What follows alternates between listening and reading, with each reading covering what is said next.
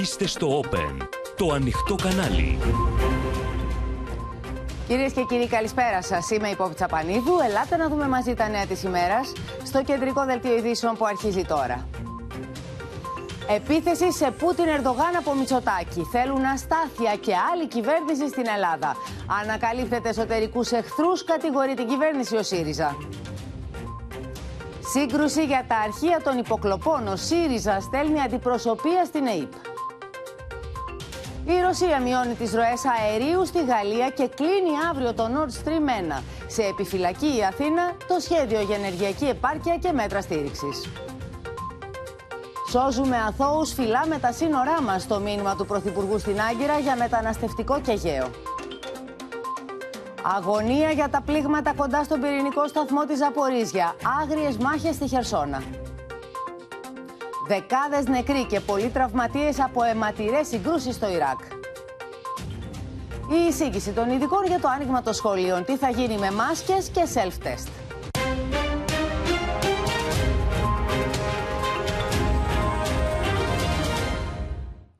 Όλο μέτωπη επίθεση και σαφές μήνυμα έστειλε ο Πρωθυπουργός στην εισήγησή του στο Υπουργικό Συμβούλιο σε Μόσχα και Άγκυρα.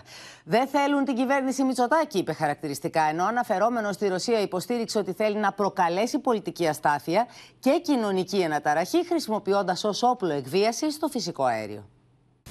Για ένα καλωστημένο σχέδιο αποσταθεροποίησης της χώρας, μίλησε ο Πρωθυπουργός στο Υπουργικό Συμβούλιο, καταγγέλλοντας τη Μόσχα για εκβιασμό δυτικών χωρών με το φυσικό αέριο, αλλά και την Άγκυρα.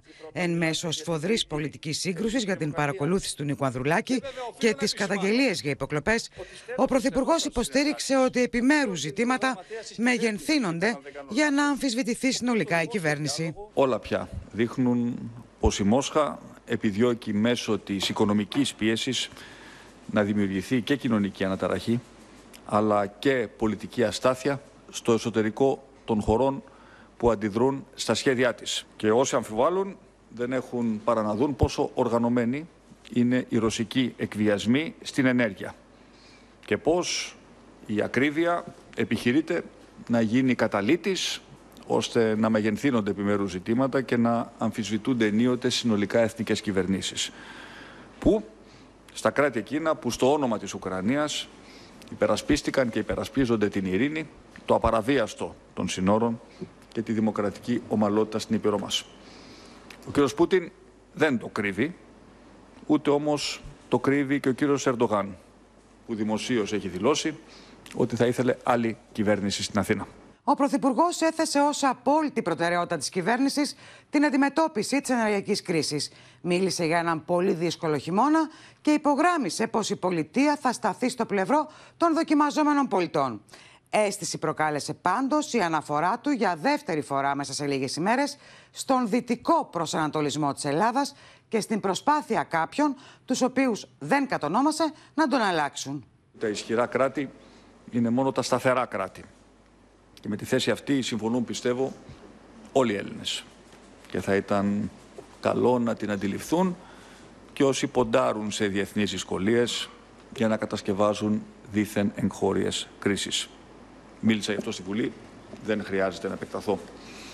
Το μήνυμα εξάλλου έχει σταλεί και εντός και εκτός συνόρων. Η Ελλάδα δεν γυρίζει πίσω, ούτε και αλλάζει τις ιστορικές της επιλογές.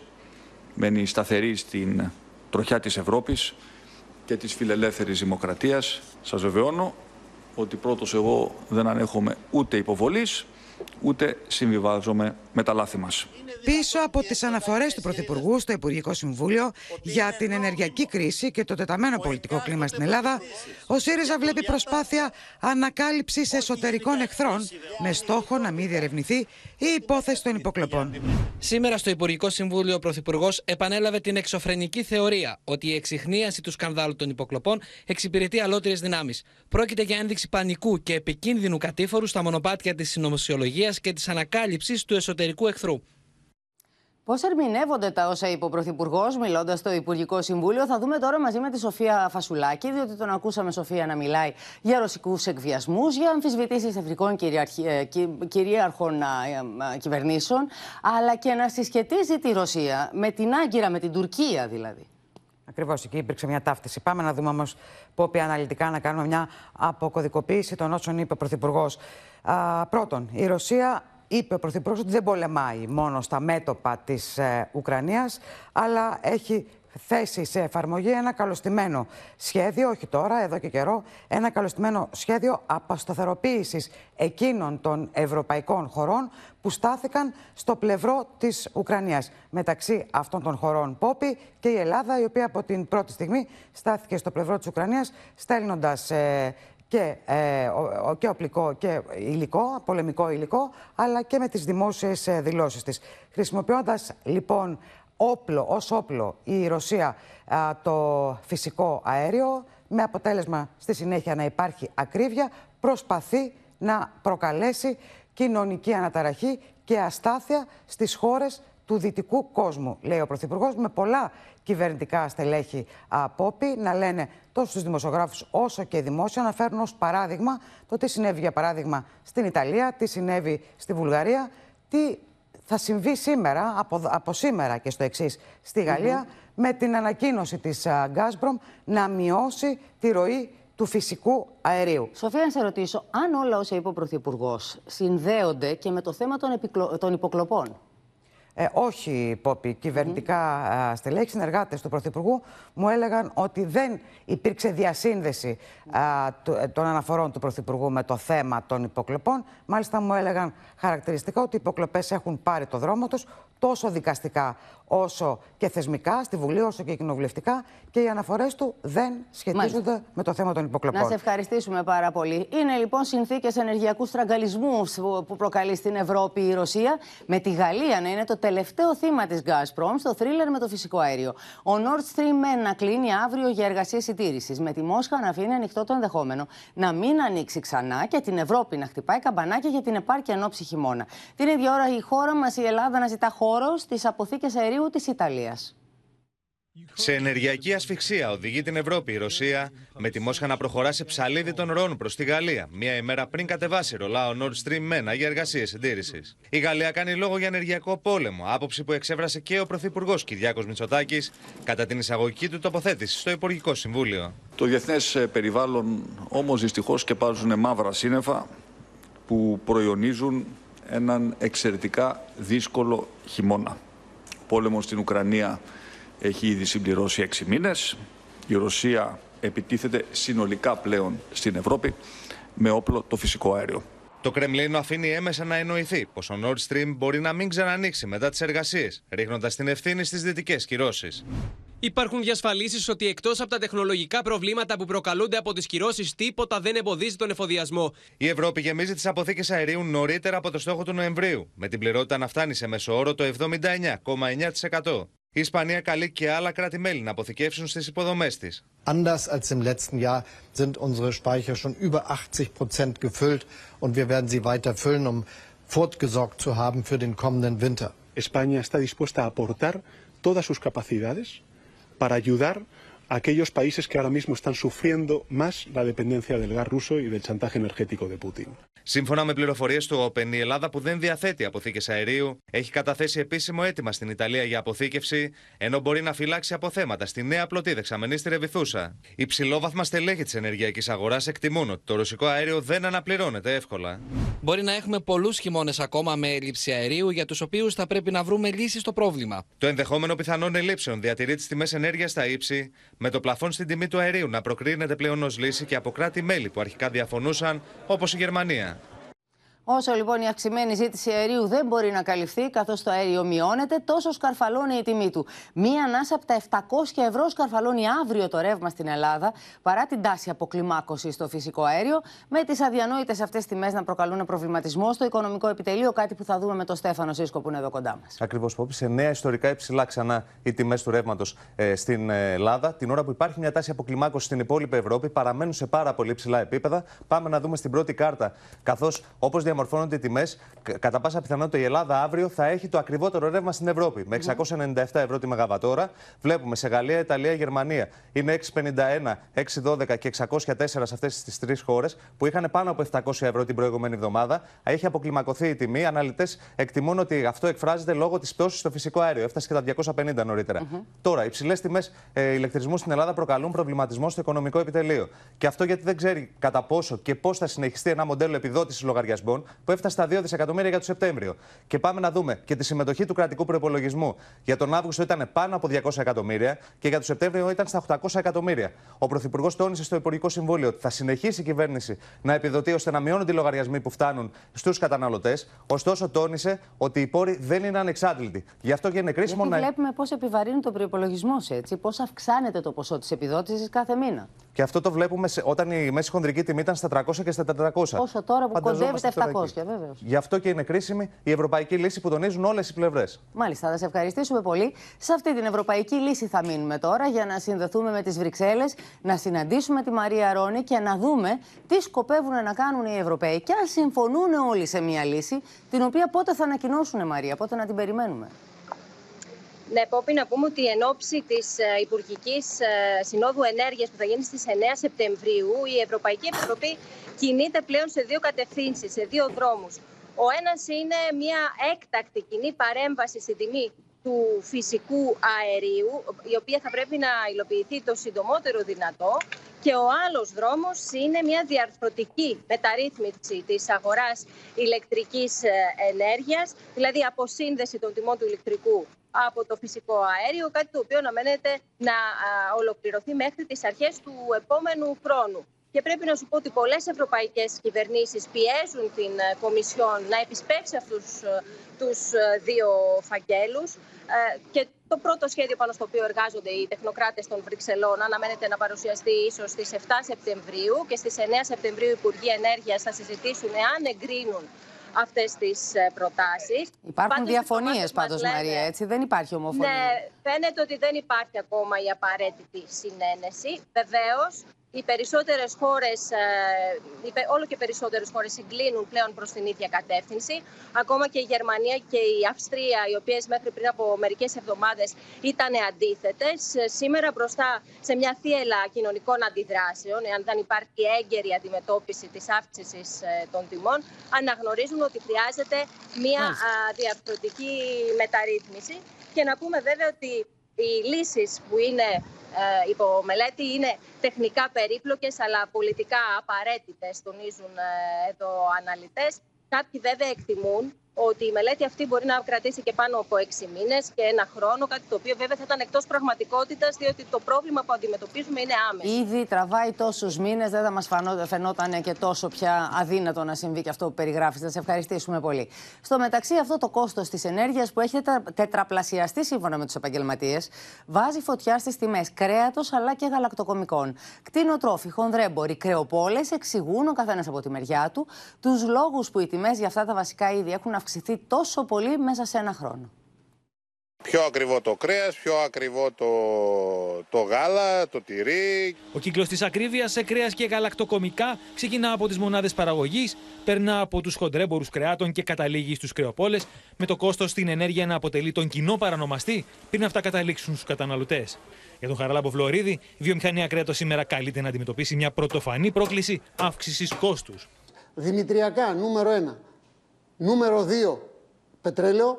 Νούμερο 3, ρεύμα.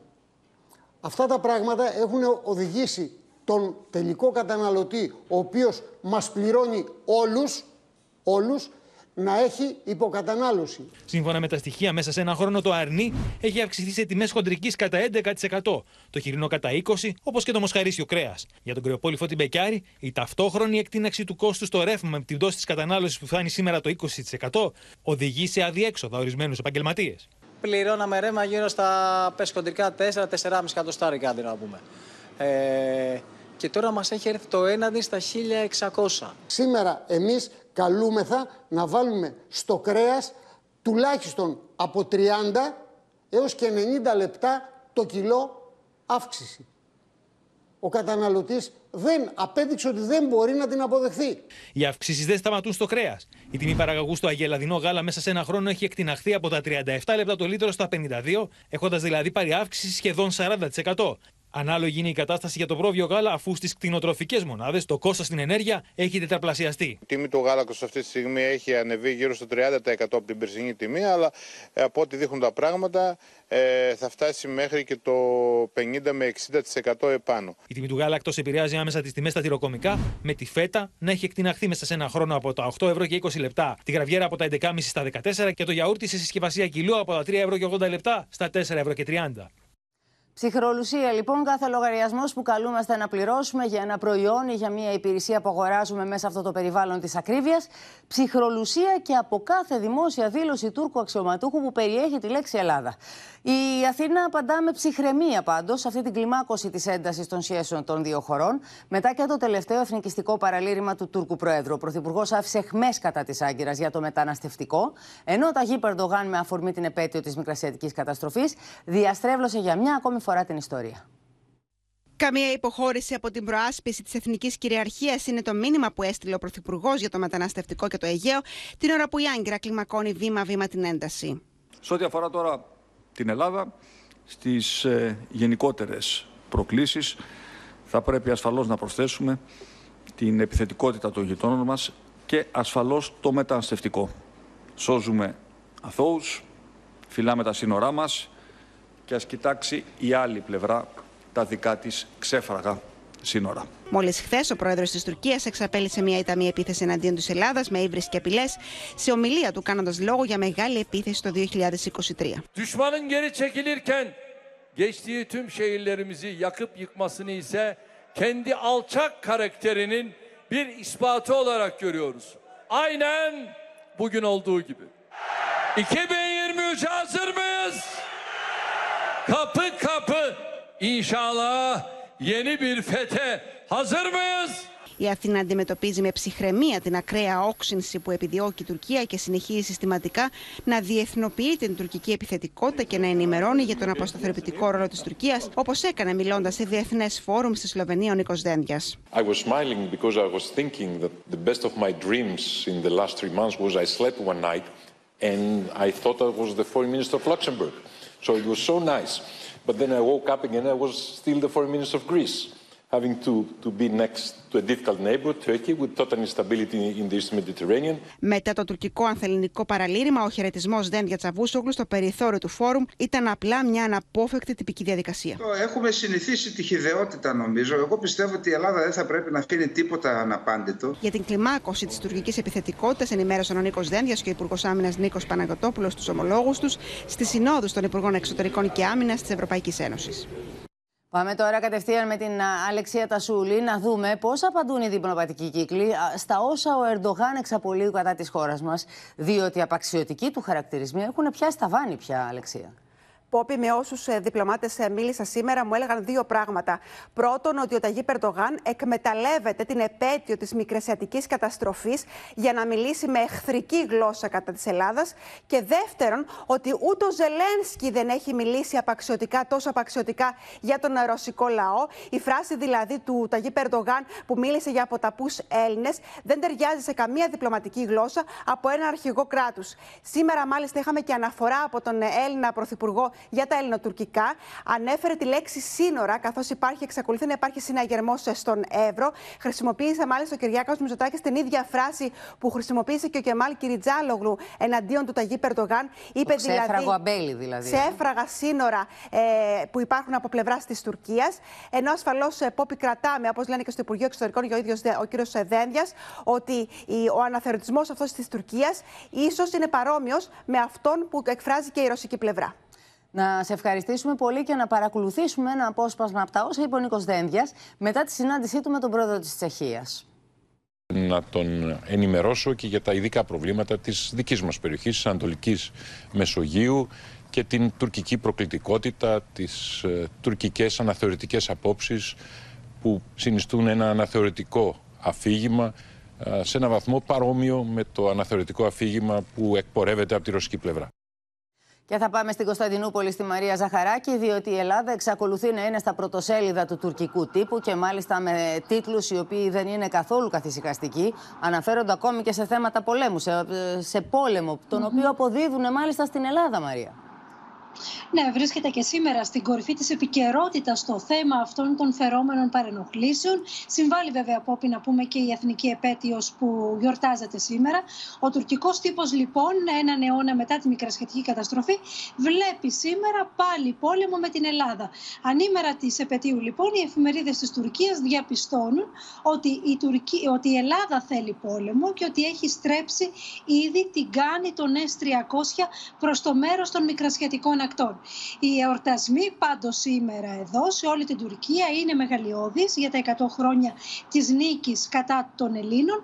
Το εθνικό φρόνημα να πούμε επίσης ότι είναι πολύ υψηλό, συνεπικουρούμενο βέβαια και από τις δηλώσεις της πολιτικής ηγεσίας. Πριν από λίγο ο Ρετζέπτα Υπερντογάν έκανε καινούργιες δηλώσεις και ανέφερε μάλιστα χαρακτηριστικά, μάλλον έστειλε θα λέγαμε πω ένα μήνυμα. Είπε λοιπόν ότι τώρα έχουμε το ακιντζή μας πάνω απ' όλα και τώρα έχουμε τη δύναμη να πολεμήσουμε σοβαρά με διαφορετικές Είναι λοιπόν το μη επανδρομένο αεροσκάφος το οποίο, να θυμίσουμε, φτιάχνει η Τουρκία και λέει ο κύριος Ερντογάν ότι είναι έτοιμο πόλεμο αυτό το καινούργιο αεροσκάφος. Δεν αναφέρθηκε άμεσα βέβαια να πω σε αυτή την ομιλία στην Ελλάδα όπως έκανε χθες. Μίλησε όμως για εχθρική στάση των υποτιθέμενων συμμάχων μας. Και επίσης ο Τούρκος Υπουργός Εξωτερικών δεν δίστασε να παρουσιάσει σήμερα στο μήνυμά του για αυτήν την επέτειο, να παρουσιάσει ως μεγάλες νίκες την καταστροφή του ελληνισμού το 1922 στη Μικρασία, αλλά και το 1974 στην Κύπρο. Γκρεμίσαμε, είπε, τα όνειρα όσων προσπάθησαν να καταστρέψουν την Τουρκία και το 1922 και το 1974. Να σε ευχαριστήσουμε Μαρία και να παρακολουθήσουμε ένα απόσπασμα από τις πρόσφατες δηλώσεις, τις τελευταίες του Ταγί Περδογάν güçlenen, özgüveni yüksek vatandaşlarıyla birlikte mazlumların da umudu olan bir Türkiye'nin inşasını ne müstevlilerin oyunları ne de eli kanlı terör örgütlerinin saldırıları engelleyemeyecektir. Εκτός από την Ελλάδα και η Κύπρος πάντα στο στόχαστρο της Τουρκίας, είχαμε ένα σοβαρό επεισόδιο με Τούρκους στρατιώτες, οι οποίοι εκδίωξαν βοσκό από ένα χωράφι στο οποίο βοσκούσε τα ζώα του. Συνέβη στην περιοχή της Δένειας, στην Κύπρο. Το Υπουργείο Εξωτερικών, μάλιστα της Κυπριακής Δημοκρατίας, προέβη σε επίσημα διαβήματα. Επτά Τούρκοι στρατιώτες ένοπλοι πλησιάζουν Κύπριο κτηνοτρόφο που βρίσκεται στο αδειοδοτημένο χωράφι που διαθέτει στη Δένεια για να βοσκήσει τα πρόβατά του. Ο ένας από τους Τούρκους στρατιώτες οπλίζει το όπλο του, σημαδεύει τον Κύπριο κτηνοτρόφο και του ζητάει να φύγει. Κάποιοι άλλοι του ρίχνουν πέτρες.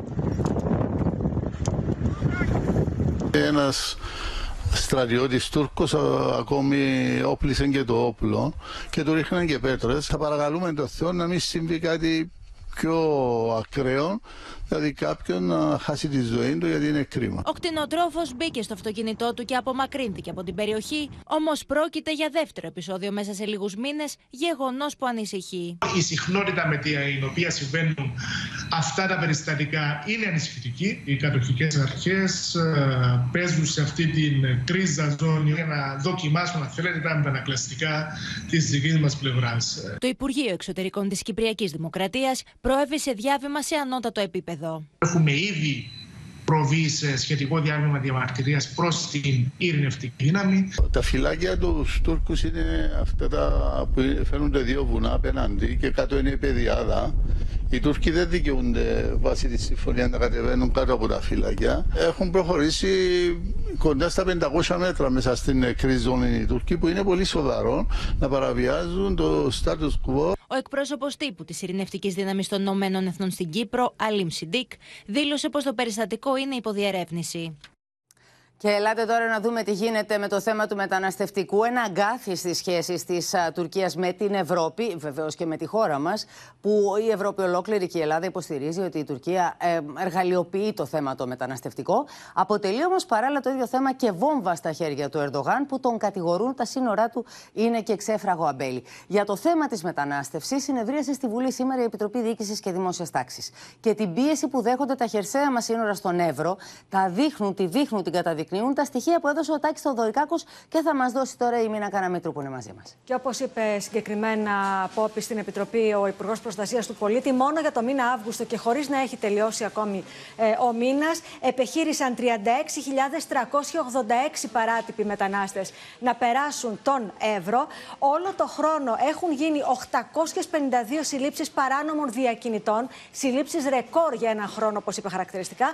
Ενώ οι Έλληνες συνοριοφύλακες πάνω από νησίδε στον Εύρο έχουν διασώσει 234 παράτυπους μετανάστες. Στην Επιτροπή ήταν και ο Υπουργός ε, Ασύλου και Μετανάστευση, ο κ. Μηταράκης, ο οποίος ανακοίνωσε ότι όλα τα στοιχεία για όσα έγιναν με τους 38 αλλά και την καταγγελία για το θάνατο του μικρού παιδιού επάνω στην Ισίδα θα τα πάει στον Άριο Πάγο, στον εισαγγελέα του Αριού Πάγου. Ενώ τέλος να σας πω ότι είχαμε και μία έντονη αντιπαράθεση του κυρίου Θεοδωρικάκου με τον κύριο Βίτσα και αφορούσε στο θέμα των 38 και την υπόθεση με την Ισίδα που είχαμε ζήσει ε, πριν από περίπου 20 μέρες. Να σε ευχαριστήσουμε και να δούμε ένα απόσπασμα όταν στη Βουλή ανέβηκαν τα αίματα στην Επιτροπή της Βουλής για το θέμα αυτό. Εγώ δεν θα πιάσω το γεγονός ότι πρώτη φορά υπουργός της κυβέρνησης, υπουργός ελληνικής κυβέρνησης λέει αυτό είναι τουρκικό. Λες και μιλάμε για την Άγκυρα. Λέει αυτό είναι τουρκικό. Αφού είναι κύριε Βίτσα, αντί, αντί να φωνάζετε, κάνετε μεγάλο λάθος αν μπορείτε. Σας είπα από την αρχή Παρακαλώ, ότι παρακαλώ. έχετε ένα στίγμα. Εσείς να βλέπω έπρεπε να έχετε ζητήσει συγγνώμη κύριε. Εσείς και ο αρχηγός σας, ο κύριος Τσίπρας, γιατί μας είπατε και προδότες και δολοφόνους. Ντροπή σας, ντροπή σας, ντροπή σας. Δέκα ημέρες τώρα σταματήσατε να αναφέρετε τις γελιότητες για το κτηματολόγιο και δεν βρήκατε το θάρρος της ψυχής σας να ζητήσετε μια συγγνώμη. Τη συγγνώμη πρέπει να τη ζητήσετε εσείς από τον ελληνικό λαό αλλά και από όλη την ανθρώπινη κοινωνία. Και όχι απλώς εσείς ως κυβέρνηση αλλά και εσείς προσωπικά. Τη σφοδρή πολιτική σύγκρουση τώρα μεταξύ κυβέρνησης αντιπολίτευσης, πυροδοτεί και η παρακολούθηση, το θέμα της παρακολούθησης Ανδρουλάκη, αλλά και οι καταγγελίες για υποκλοπές. Είναι λοιπόν α, μια σφοδρή πολιτική σύγκρουση μεταξύ της κυβέρνησης, η οποία μένεται για το θέμα αυτό. Η Βουλή άναψε το πράσινο φως για τη συγκρότηση Εξεταστικής Επιτροπής. Την ερχόμενη Πέμπτη αναμένεται θυελώδη συνεδρίαση της Επιτροπής Θεσμών και Διαφάνειας, καθώς έχουν κληθεί να δώσουν απαντήσεις πρόσωπα με κομβικό ρόλο στην ΑΕΠ. Πρόσκληση σε εννέα άτομα έστειλε ο πρόεδρος της Επιτροπής Θεσμών και Διαφάνειας Θανάσης Μπούρας, προκειμένου να προσέλθουν την Πέμπτη στη συνεδρία της Επιτροπής στον απόϊχο της έρευνας για την παρακολούθηση Ανδρουλάκη. Τα πέντε από τα πρόσωπα που θα καταθέσουν αφορούν στην υπόθεση Ανδρουλάκη και είναι ο πρώην Γενικός Γραμματέας του Πρωθυπουργού Γρηγόρης Δημητριάδης, ο τέος διοικητής της ΕΕΠ Παναγιώτης Κοντολέων, ο νυν διοικητής της ΕΕΠ Θεμιστοκλής Δεμήρης, η εισαγγελέας εφετών εποπτεύουσα στην ΕΕΠ Βασιλική Βλάχου και ο πρόεδρος της ΑΔΑΕ Χρήστος Ράμος. Μετά από αίτημα της Νέας Δημοκρατίας θα καταθέσουν με βάση καταγγελίες για υποκλοπές σε παλαιότερες περιόδους ο Θεόδωρος Ραβίλας και ο Γιάννης Ρουμπάτης, που ήταν διοικητέ της ΕΕΠ την περίοδο 2012-2019, καθώς και ο εισαγγελέας Εφετών Κωνσταντίνος Τζαβέλας. Η κυβέρνηση θα εκπροσωπηθεί από τον Υπουργό Επικρατείας Γιώργο Γεραπετρίτη. Η συνεδρίαση θα είναι απόρριτη, ενώ στην αυριανή διάσκεψη των Προέδρων θα αποφασιστούν οι τρόποι για να διασφαλιστεί η μυστικότητα της συνεδρίασης. Στο πλαίσιο αυτό είναι ανοιχτό το ενδεχόμενο οι βουλευτές και τα πρόσωπα που θα κληθούν να συμμετάσχουν να μην έχουν μαζί τους τα κινητά τους τηλέφωνα, ενώ δρακόντια θα είναι τα μέτρα ασφαλείας έξω από την αίθουσα της Γερουσίας. Φωτιά έχει ανάψει την ίδια ώρα δημοσίευμα της εφημερίδας των συντακτών που υποστηρίζει ότι μόλις έγινε γνωστό ότι ξεκινά έρευνα η ΑΔΑΕ, υψηλόβαθμο τέλεχο της ΕΕΠ έδωσε εντολή στις υπηρεσίες να καταστραφούν τα αρχεία που αφορούν στην υπόθεση των υποκλοπών. Ο ΣΥΡΙΖΑ κατήγγειλε την κυβέρνηση για συγκάλυψη και έστειλε αντιπροσωπεία στην Κατεχάκη. Να εκφράσουμε την ανησυχία μας, να τονίσουμε την ανάγκη να γίνει μια εις βάθος έρευνα και ότι σε κάθε περίπτωση από την πλευρά μας αλλά και από την πλευρά του προοδευτικού κόσμου της χώρας δεν θα γίνουν ανεκτές α, τέτοιου τύπου πρακτικές. Ότι αν αυτή τη στιγμή έχουν πάρει φωτιά οι καταστροφή εγγράφων στην ΕΕΠ είναι μείζον θέμα. Το δεύτερο μέτωπο μάχης για τις υποκλοπές θα αφορά την εξεταστική για την παρακολούθηση Ανδρουλάκης, η συγκρότηση της οποίας πήρε το πράσινο φως από την Ολομέλεια της Βουλής. Σύσσωμη η αντιπολίτευση στήριξε την πρόταση, ενώ οι βουλευτές της Νέας Δημοκρατίας δήλωσαν παρόν. Χτες ψηφίσατε παρόν. Δηλαδή και εσείς και όλοι οι βουλευτές είπατε ότι Αυτό το δεν παρόν πρέπει κύριε, πράγματι, να γιατί; χυθεί φως σε αυτή την υπόθεση παρακολούθησης. περισσότερο. Και έχετε το θράσος, σαν παράταξη εννοώ, να λέτε γιατί δεν πάει ο πρόεδρος του Πασόκ να ενημερωθεί; Έχει αν είναι- κληθεί να ενημερωθεί. Ε, εάν θέλει, Α, λοιπόν, υπάρχει να ο ενημερωθεί. φάκελος, λέτε. Μα εφόσον τον καλεί η ΕΕΠ για να τον ενημερώσει για το φάκελό του, προφανώς υπάρχει. Να επανεξετάσει η κυβέρνηση την επαναφορά τροπολογίας, δυνάμει της οποίας η ΕΕΠ θα πρέπει να λογοδοτεί για τις παρακολουθήσεις, ζήτησε ο Νικήτας Κακλαμάνης, που εμφανίστηκε εχμηρό και για την επιλογή κοντολέοντα. Άλλο ευθύνη που βεβαίως δεν έβαλα εγώ τον κύριο Κοντολέοντα. Βεβαίως. Υπάρχει ευθύνη. Ξέρετε, εκεί. πονηρευόμαστε Να πούμε- όλοι. Αλλά άλλο αυτό Όλοι. και άλλο ότι ένας Έλλην πρωθυπουργός που τυχαίνει αυτή τη στιγμή να είναι ο Κυριάκος Μητσοτάκης είναι ο διοργανωτής ενός δικτύου παρακολουθήσεων. Είδαμε και στο ρεπορτάζ ότι η αντιπροσωπεία του ΣΥΡΙΖΑ πήγε στα γραφεία της ΕΕΠ, μίλησε με το διοικητή της. Πάμε στο Χρήστο Τσιγουρή να δούμε τι προέκυψε από τη συνάντηση αυτή, Χρήστο. Τα στελέχη του ΣΥΡΙΖΑ Πόπη πήγαν να θέσουν το θέμα της πιθανής καταστροφής στοιχείων, έτσι όπως είδαμε σήμερα να ε, υποστηρίζεται σε ένα δημοσίευμα της εφημερίδας των συντακτών. Δεν υπάρχει λέξη που να βγαίνει από το στόμα τους για το τι τους είπε ο διοικητής της ΕΕΠ. Ε, θα σου έλεγα όμως, κυρίως αν σταθούμε στην πολιτική διάσταση αυτής της πρωτοβουλίας, στο συμβολισμό της, ότι πήγαν από τη μια για να ακούσουν τι θα τους πει ο διοικητής, από την άλλη όμως για να δώσουν ένα μήνυμα κυρίως σε στελέχη της ΕΕΠ με κομβικό ρόλο στην εξέλιξη της υπόθεσης, ότι δεν θα γίνουν ανεκτές πρακτικές απόκρυψης, συγκάλυψης ή καταστροφής στοιχείων. Να δείξουν ότι τα μάτια και τα αυτιά της αξιωματικής αντιπολίτευσης είναι πάνω σε αυτή την υπόθεση και αν εντοπιστούν τέτοιες πρακτικές θα αναζητούν υπεύθυνοι και θα αποδοθούν ευθύνες. Την ίδια ώρα θέλω να σου πω ότι ε, στη στρατηγική, στην τακτική της αξιωματικής αντιπολίτευσης για, το- για όλο το επόμενο διάστημα δεν θα υπάρξει 24ωρο που δεν θα έχουμε την εκδήλωση μιας πρωτοβουλίας ανάλογης που θα επιχειρεί να στριμώξει την κυβέρνηση στη γωνία για το θέμα, την πολύκροτη υπόθεση των υποκλοπών. Κάθε μέρα και μια τέτοια πρωτοβουλία. Μάλιστα, να σε ευχαριστήσουμε πολύ.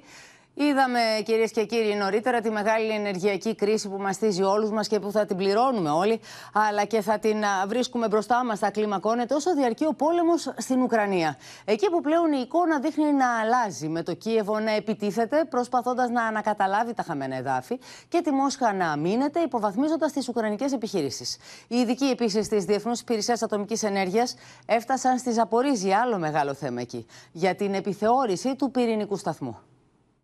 подразделения войск Национальной гвардии в рамках выполнения задач э, в ходе специальной военной операции на Донбассе. Ο Βλαντίμιρ Πούτιν ενημερώνεται για τις εξελίξεις στο πεδίο των μαχών στην Ουκρανία από τον διοικητή της ρωσικής εθνοφρουράς. Владимир Владимирович, в ходе специальной военной операции войска Национальной гвардии выполняют широкий круг задач по обеспечению правопорядка и безопасности, а также налаживанию мирной жизни на освобожденных территориях Донецкой и Луганской республик, а также Запорожской и Херсонской Η πραγματικότητα στη Χερσόνα όμω είναι διαφορετική. Εκεί η μεγάλη επιχείρηση των Ουκρανών για την ανακατάληψη τη πόλη από του Ρώσου συνεχίζεται και Ουκρανοί αξιωματούχοι λένε στο CNN πω πήραν πίσω τέσσερα κονδύλα χωριά. Харківщину, Луганщину, Донеччину, Запоріжжя, Херсонщину, Крим, обов'язково всю нашу акваторію Чорного і Азовського морей. Οι Ουκρανικέ δυνάμει χτύπησαν και την Νόβα Καχόβκα κοντά στη Χερσόνα, με τη Μόσχα να ισχυρίζεται πω η πόλη έμεινε χωρί ρεύμα και νερό και πω η επιχείρηση αντεπίθεση των Ουκρανών στο Νότο απέτυχε.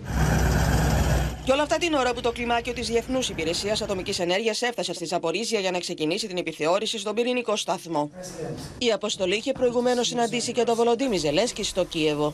Ρώσος αξιωματούχος κατηγορεί τους Ουκρανούς πως σκόπευαν να πλήξουν δρόμο από τον οποίο θα περνούσαν οι ειδικοί της Διεθνούς Υπηρεσίας Ατομικής Ενέργειας για να φτάσουν στο εργοστάσιο. Κατηγορία που ανταπέδωσε το Κίεβο διαστόματος του Συμβούλου του Βολοντίμι Ζελένσκι Μιχαήλο Ποντόλιακ.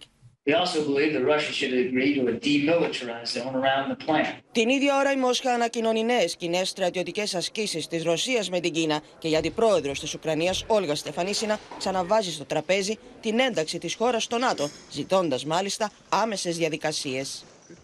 Είδαμε λοιπόν στο ρεπορτάζ ότι έχει ξεκινήσει εδώ και μερικές ημέρες η αντεπίθεση των Ουκρανών, οι οποίοι ανακοινώνουν ότι έχουν ανακα... επανακαταλάβει και τέσσερις περιοχές γύρω από την α, Χερσόνα. Τέσσερα χωριά εκεί, κάτι που οι Ρώσοι το αμφισβητούν. Πάμε στη Χριστίνα Ιορδανίδου για να δούμε τι συμβαίνει.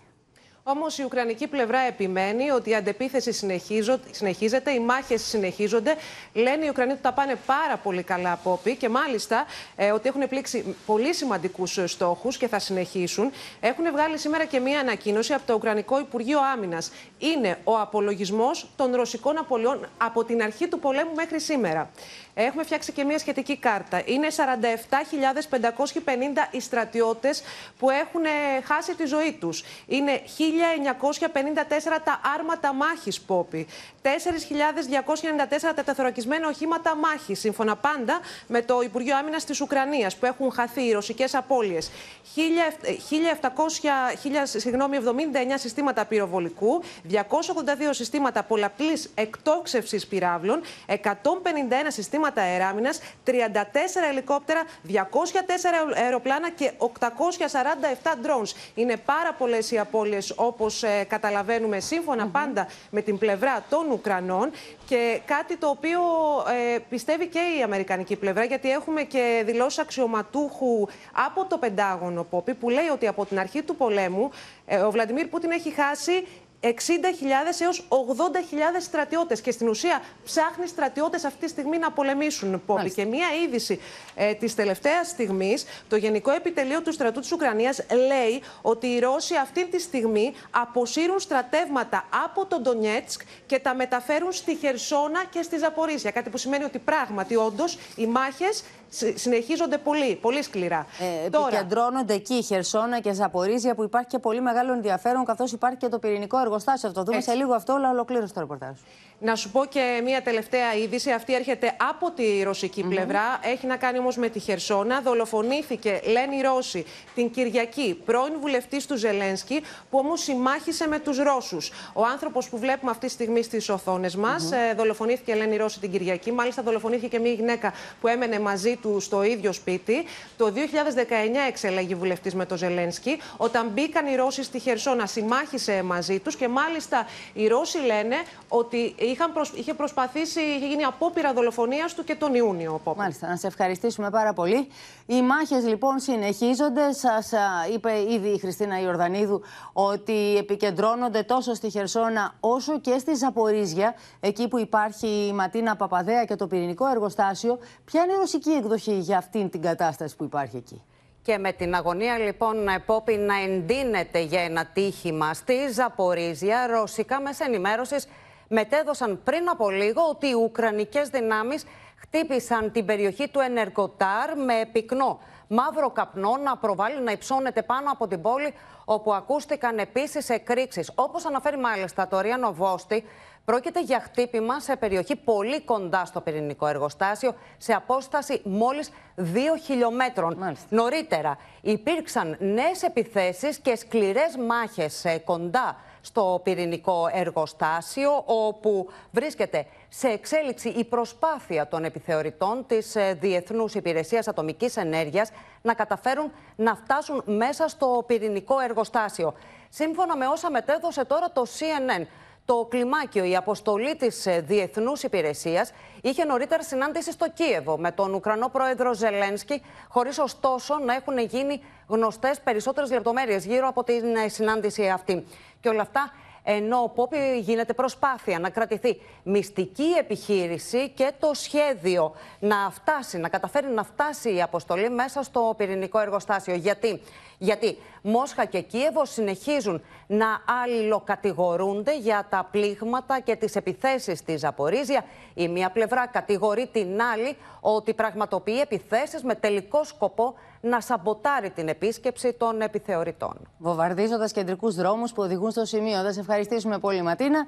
Έλατε τώρα, κυρίες και κύριοι, να επιστρέψουμε και στην εσωτερική ειδησιογραφία. Με υπιότερα μέτρα θα ανοίξουν στις 12 Σεπτεμβρίου τα σχολεία, χωρίς μάσχε, με στοχευμένα τεστ αλλά και με προσαρμογές εφόσον χρειαστεί. Τα υγειονομικά πρωτόκολλα εισηγείται η Επιτροπή Εμπειρογνωμόνων του Υπουργείου Υγείας που συνεδρίασε σήμερα.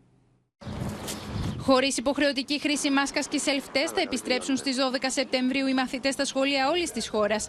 Αυτή είναι η εισήγηση της Επιτροπής των Εμπειρογνωμόνων του Υπουργείου Υγείας, οι οποίοι κατά τη σημερινή τους συνεδρίαση αποφάσισαν να είναι προαιρετικά τα βασικά μέτρα που ίσχυαν την περασμένη διετία. Η βούληση δική μας είναι να πάμε σε όσο το δυνατόν πιο κανονική λειτουργία των σχολείων. Βλέπουμε ότι κατά βάση η συντριπτική πλειοψηφία των χωρών ανοίγουν χωρίς μέτρα ή με μέτρα συστάσεων. Οι ειδικοί συστήνουν να υποβάλλονται σε τεστ όσοι μαθητές παρουσιάζουν συμπτώματα και να παραμένουν στο σπίτι όσο αυτά επιμένουν. Ενώ για τα κρούσματα η οδηγία είναι καραντίνα 5 ημερών και ακολούθως επιστροφή στην τάξη με τη χρήση μάσκας υψηλής προστασίας για 5 ακόμη ημέρες. Να μην τα δυσκολέψουμε, γιατί τώρα μάσκες, ε, άγχος, ε, εξετάσεις, όλα αυτά είναι δύσκολα για τα παιδιά. Η έκθεση του ΕΟΔΗ για την εβδομάδα 22 με 28 Αυγούστου δείχνει σταθεροποίηση στον εντοπισμό νέων κρουσμάτων και μείωση των σκληρών δικτών.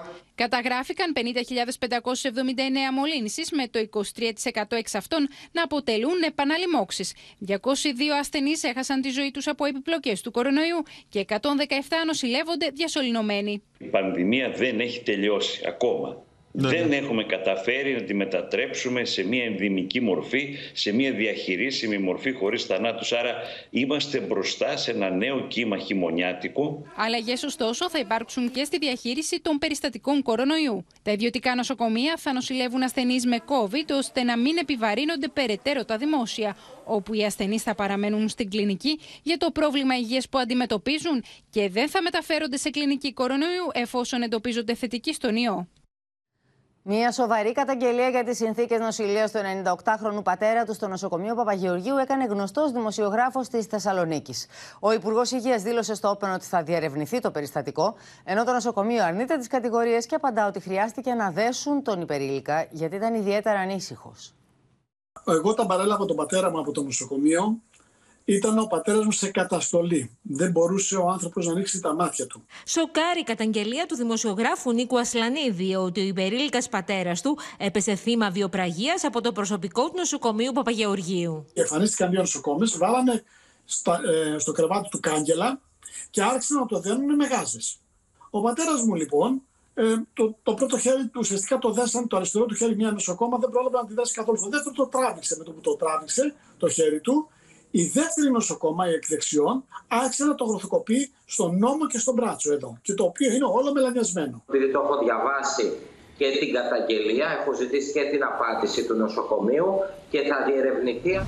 Οι μόλοπες οφείλονται στη λήψη αντιπικτικών φαρμάκων και στη βία από τον ίδιο τον ασθενή αφαίρεση των περιφερικών βλεφοκαθετήρων και όχι σε βιοπραγία. Αφού εκτιμήθηκε από ψυχίατρο, τέθηκε σε αγωγή λόγω διάγνωσής του με οργανικό ψυχοσύνδρομο. Σύμφωνα με τους υπεύθυνους του νοσοκομείου, ο ασθενής ήταν ιδιαίτερα ανήσυχος και για λόγους που αφορούν στη δική του προστασία μπήκαν κάγκελα στο κρεβάτι και τα χέρια του περιορίστηκαν με ημάντες. Μάλλον πάμε στο να ε, βγάλουμε τον πατέρα μου τρελό. Μέσα στο ενημερωτικό σημείωμα του ασθενούς που μου, δω, μου δώσαν εμένα, δεν γράφει τίποτα από όλα αυτά. Εδώ μιλάει απλώς ότι ο άνθρωπος είχε το βάλαν καθετήρα, ότι είχε κάποια προβλήματα ορολογικά και τίποτα παραπάνω. Μετά τη συγκεκριμένη καταγγελία, πάντως, υπήρξαν και άλλοι που έσπευσαν να καταγγείλουν παρόμοια περιστατικά κακομεταχείρισης των ασθενών. Με εισαγγελική εντολή απομακρύνεται από τον ιδιοκτήτη του, από τον ιδιοκτήτη που το κακοποίησε, το γαϊδουράκι στη Ζήτσα Ιωαννίνων, το οποίο δίνει μάχη για να κρατηθεί στη ζωή. Η Πίετρο από τη Θεσσαλονίκη κλήθηκε για να διαπιστώσει, εξετάζοντάς το, εάν μπορεί να μετακινηθεί.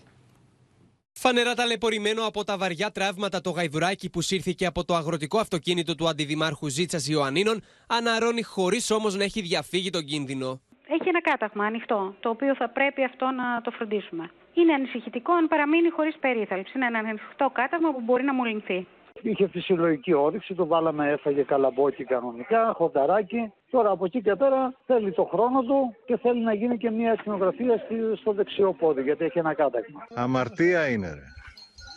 Δεν τον κατάλαβα πέρα, κατάλαβες. Με εντολή εισαγγελέα, το γαϊδουράκι θα μεταφερθεί σε ειδική μονάδα περίθαλψης, όπου και θα λάβει όλη την απαραίτητη φροντίδα, αφού πρώτα δώσει το πράσινο φως για τη μετακίνησή του ειδικός επίατρος που θα το εξετάσει στο χωριό γραμμένο. Είδα και περιέγραψα τα τραύματα που έχει, το ζώο, και τα έχω στείλει και στον εισαγγελέα μαζί με φωτογραφίες. Πάντως, από την κτηνιατρική υπηρεσία Ιωαννίνων έγινε γνωστό ότι το ζώο έφερε τραύματα και από δάγκωμα άλλου ζώου. Ακόμη δεν έχουμε βγάλει ακτινογραφία. Υπάρχει σημάδι τέτοιο.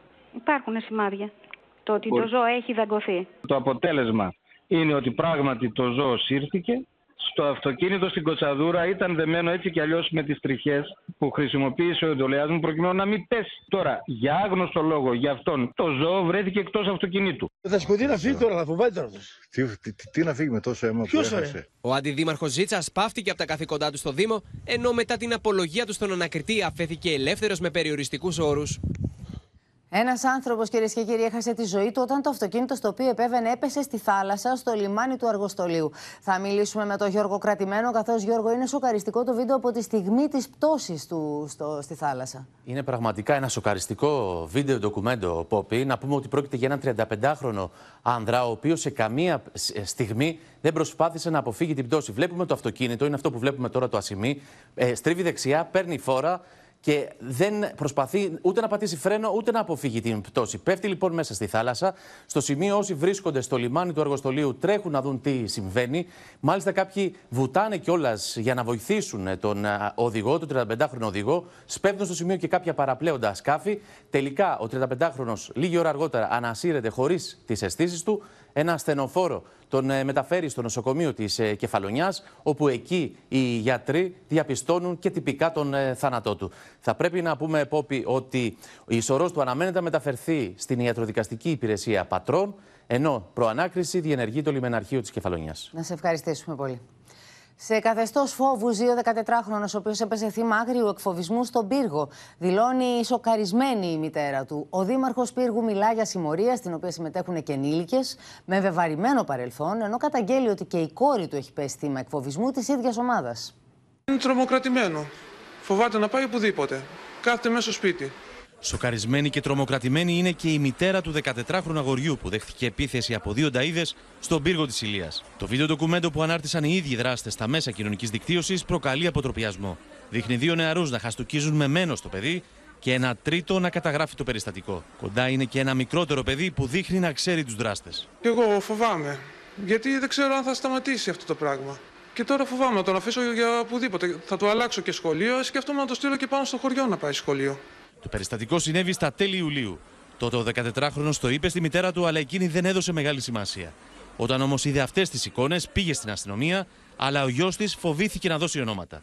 Όπως λέει η ίδια, ο αστυνομικός υπηρεσίας της συμβούλευσε ότι είναι προτιμότερο να τους γίνει κάποια σύσταση από το να υποβάλουν μήνυση. Αναγκάστηκα να το στείλω όλο το καλοκαίρι πάνω στο χωριό και να ξεχαστεί το θέμα.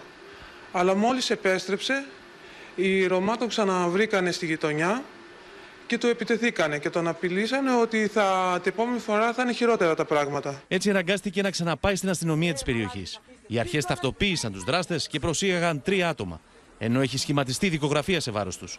Σύμφωνα με τον Δήμαρχο Πύργου, οι δράστες είναι μέλη συμμορίας που έβαλε φωτιά σε αίθουσα του 4ου Γυμνασίου, στο οποίο φοιτούσε και ο 14χρονο το Δεκέμβριο του 2021.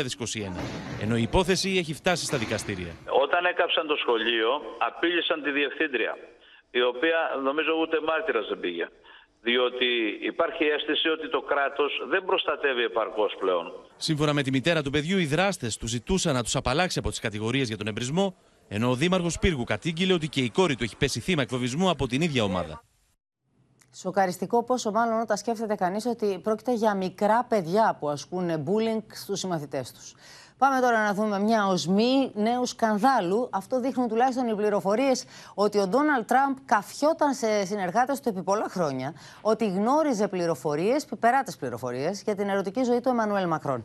Η Χριστίνα Ιορδανίδου είναι μαζί μας για να μας πει περισσότερα. Βρήκαν και ένα φάκελο στην τελευταία εφοδό που έκαναν στο σπίτι του στη Φλόριντα. Είναι και αυτό ένα πολύ σημαντικό στοιχείο. Έγραφε ο φάκελος μάλιστα President Macron, οπότε μάλλον αφορούσε στον Γάλλο πρόεδρο.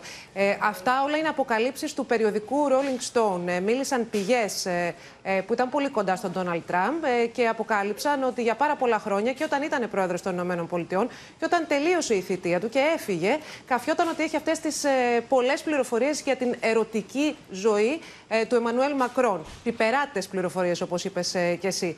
Ε, το θέμα είναι ότι ε, το Rolling Stone αναφέρει ότι μέσα στα, ε, στα όσα πήρανε, τα κυβότια που πήραν με τους φακέλους από το Μάρα Λάγκο, από την έπαυλη του Ντόναλτ Τραμπ, υπήρχε αυτός ο φάκελος που έγραφε από, από έξω Μακρόν. Οπότε εικάζουν ότι αυτές οι απόρριτες πληροφορίες υπήρχαν μέσα και μάλιστα ε, μια συνεργάτηδα της Χίλαρη Κλίντον είπε ότι πιθανώς αυτός ο φάκελος ήταν στα χέρια του Ντόναλτ Τραμπ γιατί είχε σκοπό να εκβιάσει τον Εμμανουέλ Μακρόν. Να σε ευχαριστήσουμε πολύ. Έντονη ανησυχία για τις εξελίξεις στην πράσινη ζώνη της Βαγδάτης εκφράζει η διεθνής κοινότητα, καθώς 23 υποστηρικτές του Μοκτάντα Στάντρ έπεσαν νεκροί από σφαίρες φιλοϊρανικών δυνάμεων. Τα βία επεισόδια ξέσπασαν μετά την ανακοίνωση του ΣΥΙΤΗ ηγέτη ότι αποσύρεται οριστικά από την Ιρακινή πολιτική αρένα. Σκηνές χάους επικρατούν στο Ιράκ. Η πράσινη ζώνη στη Βαγδάτη έχει μετατραπεί σε πεδίο μάχης. Τουλάχιστον 23 άνθρωποι έχουν χάσει τη ζωή του μέχρι στιγμή, ενώ 380 είναι οι τραυματίε στι συγκρούσει μεταξύ των υποστηρικτών του Μοκτάντα Σάντρ και φιλοϊρανικών οργανώσεων. فهذه الثورة ما دام شابه العنف وشابه القتل فهي ليست بثورة أصلا ولن أقول بعد الآن إنها ثورة Οι ταραχές εξαπλώνονται από τη μία πόλη στην άλλη. Οι δυνάμεις καταστολής των φιλοϊρανικών οργανώσεων εξαπολύουν κυνηγητό εναντίον των Ιρακινών διαδηλωτών.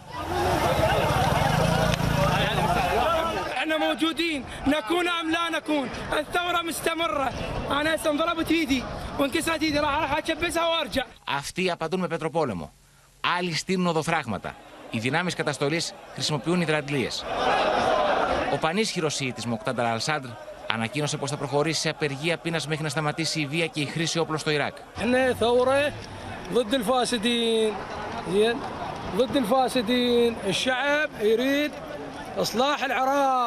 Οι Ηνωμένες Πολιτείες Αμερικής εξέφρασαν μέσω του Τζον Κίρμπι την ανησυχία τους για την έκρηξη της βίας που μαίνεται στη Βαγδάτη και απίθυναν έκκληση για ηρεμία και για διάλογο. Οι Ηνωμένες Πολιτείες ανησυχούν για την έκρηξη βίας που μένεται στη Βαγδάτη και απευθύνουν έκκληση για ηρεμία και διάλογο. Ο Γενικός Γραμματέας του ΟΗΕ, Αντώνιο Γκουτέρε, κάλεσε χθες Δευτέρα σε αυτοσυγκράτηση και ζήτησε όλα τα μέρη να λάβουν άμεσα μέτρα για την αποκλιμάκωση της έντασης. Την ίδια ώρα το Ιράν κλείνει τα σύνορά του με το Ιράκ, καλώντας τους πολίτες του να αποφεύγουν τα ταξίδια στη χώρα. Χιλιάδες Σέρβοι διαδήλωσαν στο Βελιγράδι κατά του Europride και της ΛΟΑΤΚΙ κοινότητας, κρατώντας χριστιανικά λάβαρα, θυμιατά και εικόνες. Η διαδήλωση έγινε παρά το γεγονός ότι ο πρόεδρος Βουτσίτς είχε ήδη χθες ανακοινώσει ότι η παρέλαση αναβάλλεται. Κρατώντας σταυρούς, θρησκευτικές εικόνες και υπό τους ήχους εκκλησιαστικών ύμνων, χιλιάδες πολίτες διαδηλώνουν στο Βελιγράδι. Ανάμεσά τους και οι ιερείς. Αντιδρούν κατά του Europride και κατά της ΛΟΑΤ και κοινότητας. Zato što hoće od mog unuka da naprave da devojčica od, od unuke, već u zakonu su ubacili roditelj 1, roditelj 2, ja sam ovde zbog dece. Οι διαδηλώσεις πραγματοποιήθηκαν παρά το γεγονός ότι ο πρόεδρος της Σερβίας, Αλεξάνδρ Βούτσης, ανακοίνωσε την ακύρωση του Pride που ήταν προγραμματισμένο να πραγματοποιηθεί από 12 μέχρι 18 Σεπτεμβρίου. Ο Σέρβος Αρχιεπίσκοπος Νικάνορ χαιρέτησε την απόφαση των αρχών. Naši dečja prava se polako ukidaju i u školama i u preškolstvu. Porodice se uništava. Jednostavno da vratimo to Srbiji vrednosti porodične koje su bile pre ovih vremena. Αντίστοιχες διαδηλώσεις είχαν πραγματοποιηθεί και στις 14 Αυγούστου. Μάλιστα τότε είχαν στηριχτεί και από κόμματα της αντιπολίτευσης.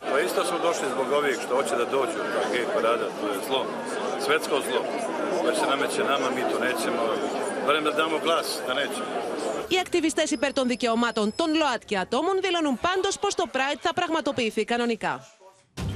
Κυρίες και κύριοι, εδώ ολοκληρώθηκε το κεντρικό δελτίο ειδήσεων. Μείνετε στο Open αμέσως μετά η ξένη σειρά Private Eyes. Στις 9 μην χάσετε την ξένη ταινία δράσης Into the Blue 2. Εμείς σας ευχαριστούμε που και σήμερα ήσασταν εδώ κοντά μας. Ευχαριστούμε που εμπιστευτήκατε εμάς για την ενημέρωσή σας.